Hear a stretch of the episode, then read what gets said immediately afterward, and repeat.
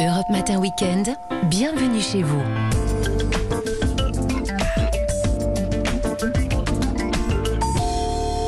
Comme tous les dimanches sur Europe 1 avant le journal de 8h, l'actualité de votre logement avec Christophe Bordet. Bonjour Christophe. Bonjour, bonjour, vous savez de quoi on va parler là? Bah, J'ai un petit peu travaillé quand même. Ah oui, donc vous savez. Oui, je sais. Bon, on va le dire quand même à Allez, nos le auditeurs. vrai faux des aides à l'isolation. Absolument.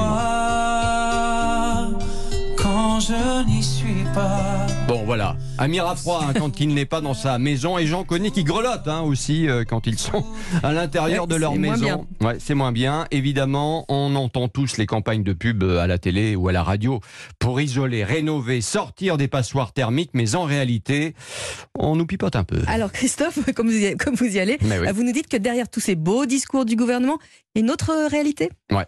Ah. Depuis 2021, les primes, certificats d'économie d'énergie ne cessent d'être rabotés, figurez-vous. Mm. Donc, on nous oblige à isoler pour louer, faute de quoi, je le rappelle, c'est interdit pour les logements F et G trop gourmands, donc en énergie, mais en même temps, les coups de pouce de l'État, ça me nuise. Évidemment, le gouvernement ne le crie pas sur les toits, à la différence des professionnels du logement qui disent maintenant, ça suffit. C'est le cas des filles E, 2F, Y, qui vous aident à décrocher les primes. Ah. Audrey Zermati, directrice stratégique.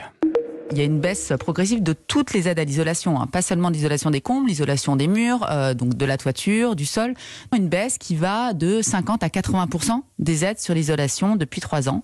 Et ce, dans le même temps où euh, on a des augmentations euh, de prix de l'énergie. Nous, on dit au gouvernement qu'il faut mettre fin à cette incohérence que les gens ne comprennent pas. Alors très bizarrement, Mm. les aides sont beaucoup plus concentrées actuellement sur les équipements de chauffage comme les fameuses pompes à chaleur, alors qu'installer un nouveau chauffage sans avoir isolé auparavant, Ça n'a absolument mais aucun sens. Il faudrait rééquilibrer tout ça. Audrey Zermati.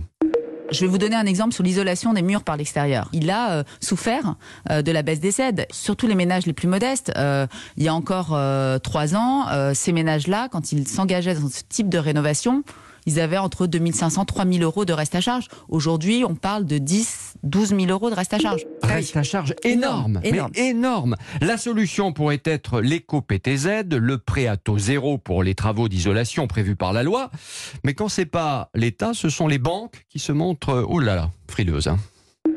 C'est un prêt qui a été mis en place euh, il y a plusieurs années euh, et qui aujourd'hui a vraiment du mal à décoller, euh, qui permettrait justement de presque suppléer à, ce, à, cette, euh, à cette diminution des subventions, puisque euh, quand vous avez un gros reste à charge, quelque part, vous vous dites, bah, je vais pouvoir le financer en allant voir ma banque et euh, pouvoir financer à taux zéro.